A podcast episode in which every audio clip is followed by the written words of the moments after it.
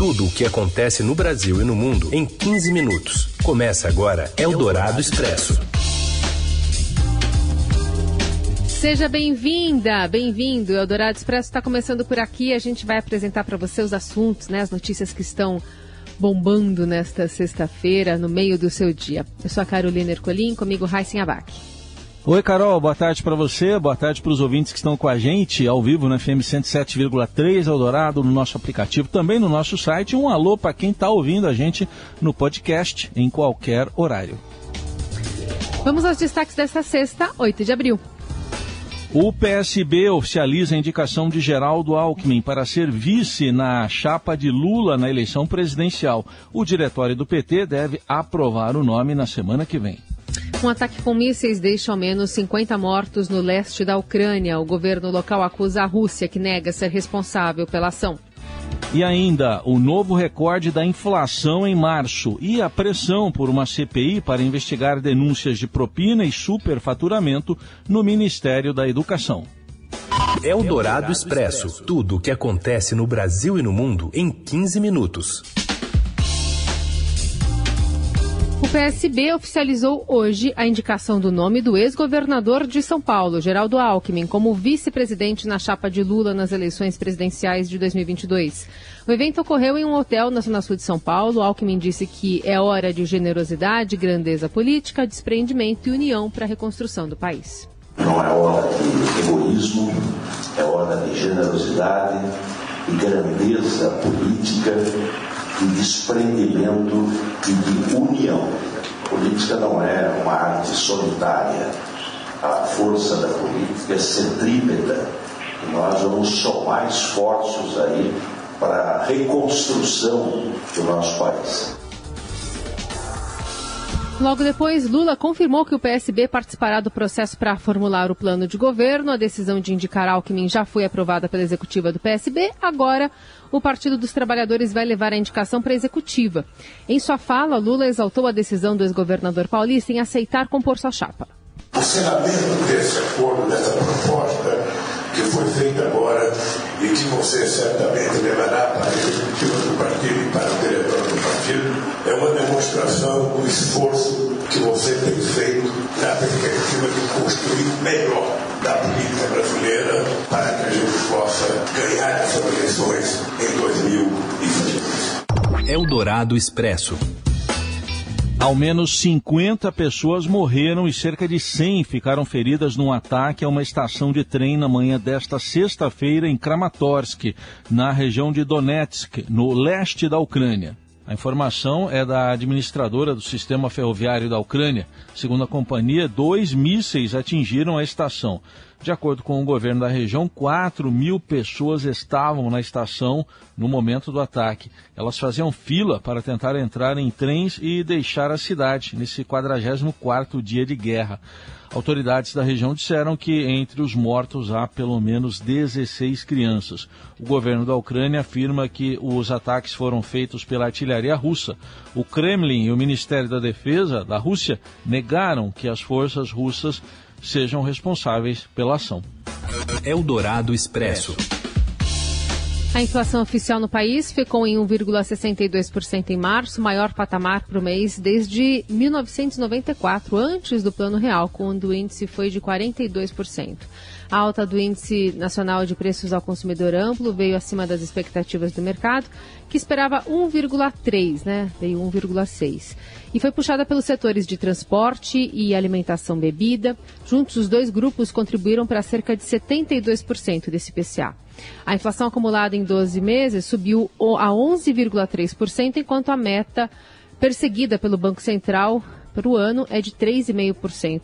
Apenas nos três primeiros meses do ano, o IPCA já acumula uma alta de 3,2%. Eldorado Expresso. Os trabalhadores podem já fazer consultas a partir desta sexta-feira é, para saber se tem direito ao saque extraordinário até mil reais do Fundo de Garantia do Tempo de Serviço, FGTS, além de valores e datas para receber o dinheiro. As consultas podem ser feitas por site, por uma nova versão do aplicativo FGTS e nas agências da Caixa Econômica Federal. O site também é o da Caixa. O dinheiro das contas do fundo, um direito do trabalhador com carteira assinada, só pode ser sacado, em geral, em situações específicas, como na demissão sem justa causa, na compra da casa própria ou na aposentadoria. Mas, no último mês, o governo publicou uma medida provisória liberando o saque extraordinário. Eldorado Expresso.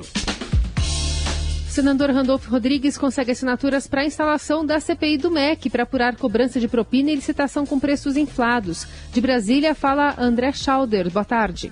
Boa tarde, Carol. Boa tarde, Heisen. Boa tarde, ouvinte.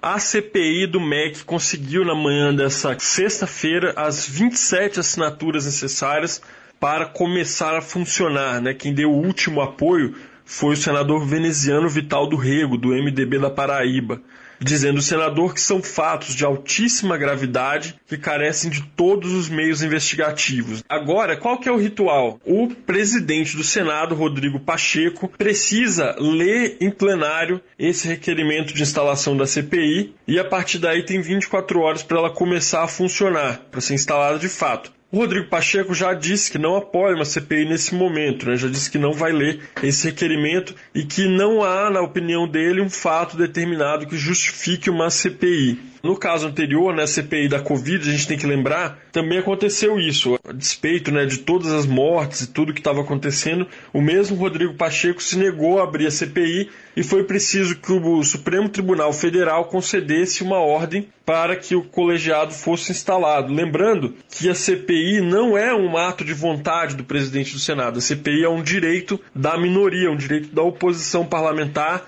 como parte da missão do legislativo de investigar o poder executivo, né, de controlar o poder executivo. Vamos ver agora como vai acontecer, né? Alguns senadores aí decepcionaram, não assinaram, né? Alguns que eram esperados que assinassem, como o senador Álvaro Dias, mas enfim, houve as assinaturas necessárias. Agora vamos ver o que vai acontecer, quais os próximos capítulos aí na luta pela instalação da CPI.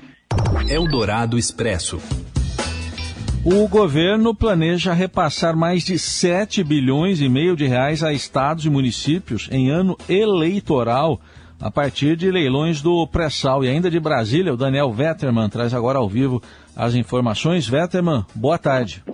Boa tarde, Heisen. Boa tarde, Carol. É o dinheiro obrigatório, porque o Congresso aprovou uma lei em 2019 que reparte os recursos dos leilões do pré-sal com estados e municípios mas para os governadores e prefeitos vai vir em boa hora. São 7,667 bilhões de reais e aí turbinando os caixas dos governos regionais em ano eleitoral. Um projeto para autorizar a abertura de crédito no orçamento e fazer esse repasse foi encaminhado pelo governo federal ao Congresso Nacional nesta semana e vai depender aí dos parlamentares agora para aprovação.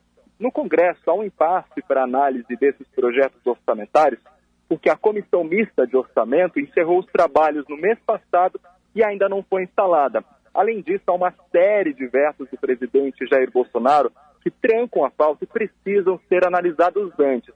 Mas a gente sabe que quando envolve repasse de recursos para redutos de deputados e senadores, a história é outra. Então o caminho pode ser facilitado. Especialistas ouvidos pela nossa reportagem alertam que o recurso ajuda sim o caixa dos governos regionais, mas a lei de responsabilidade fiscal e também a lei eleitoral limitam o uso excessivo desse recurso para gastos eleitoreiros, o que vai depender, claro, de decisão de cada estado e de cada município. Daniel Vetterman trouxe informações ao vivo, direto de Brasília. Obrigado. Até mais. Até mais. Você ouve Eldorado Expresso. De volta com o Eldorado Expresso, as notícias quentinhas no meio do seu dia. Para falar agora sobre Rio de Janeiro, pelo menos uma pessoa morreu em Petrópolis, na região serrana, vítima de leptospirose, doença transmitida pela urina de animais.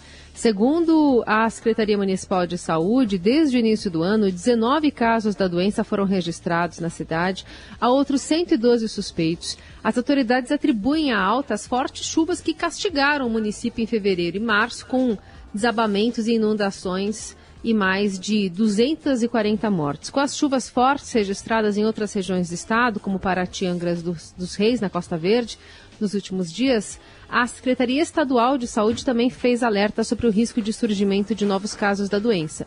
Segundo a pasta, de 2012 até o ano passado foram registrados, em média, 234 casos prováveis de leptospirose por ano no estado. Em 2011, marcado por chuvas né, mais fortes, as mais fortes registradas no Rio, foram notificados 704 casos prováveis da doença. Houve 35 mortes. Eldorado Expresso. Os altos lucros obtidos por quadrilhas que fazem roubos por meio do Pix, ferramenta de pagamento instantâneo, atraíram a atenção do primeiro comando da capital PCC, conforme a investigação da Polícia Civil de São Paulo. O Departamento Estadual de Investigações Criminais identificou que a facção atua no controle de crimes de transferência de dinheiro com celulares roubados em bairros de classe média alta da capital paulista. Conforme os investigadores, a quadrilha tem uma célula na Bela Vista, região central, para desbloquear aparelhos roubados no bairro ou em áreas próximas, como a Paulista, Consolação e Jardins os ladrões levam os telefones rapidamente para quartos de pensões em pontos estratégicos, onde transferem valores antes que os donos tomem providências de bloqueio de senhas e comunicação do crime. Cinco suspeitos de cerca de 20 anos foram detidos.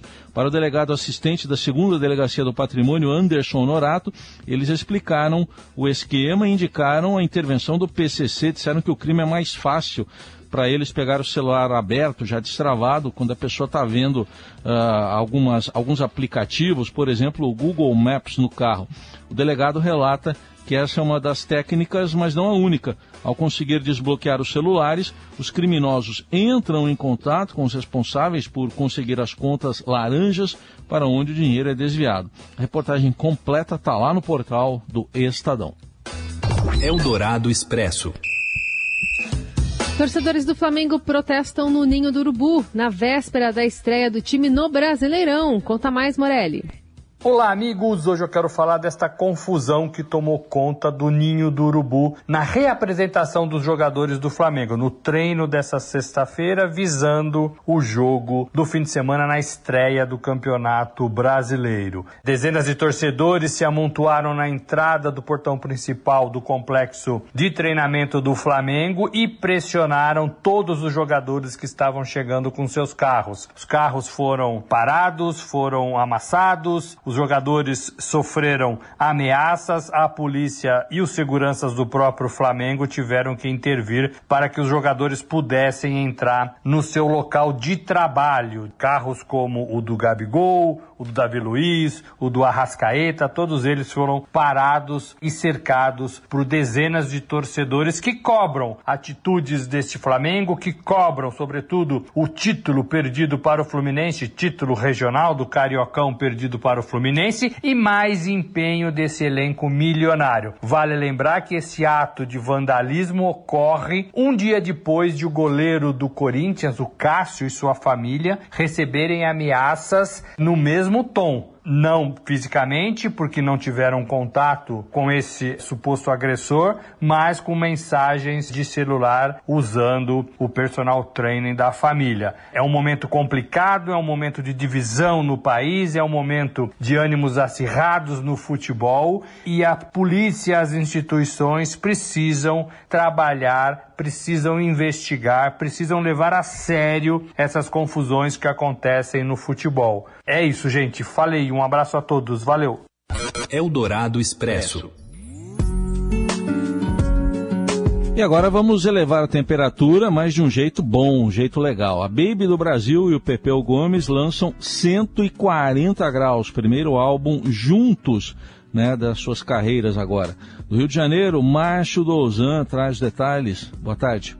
Olá, Carol, olá, Heisen, olá a todos. No ano em que completam 70 anos de vida cada um, a Baby do Brasil e Pepeu Gomes lançam seu primeiro álbum juntos tendo como carro-chefe a faixa masculino e feminino que vai ser relançada hoje em todas as plataformas e que vai integrar o disco com cerca de duas dezenas de músicas que chegará ao mercado em meados de maio, início de junho. A dupla vai relembrar alguns de seus maiores sucessos ao longo da carreira. A gravação desse álbum ao vivo será feita na manhã à noite no Morro da Urca, aqui na zona sul do Rio, e vai ser a retomada da famosa Noites Cariocas, um projeto que estava aí suspenso há 12 anos e que agora volta com Baby do Brasil e Pepeu Gomes. Era isso, abraço a todos.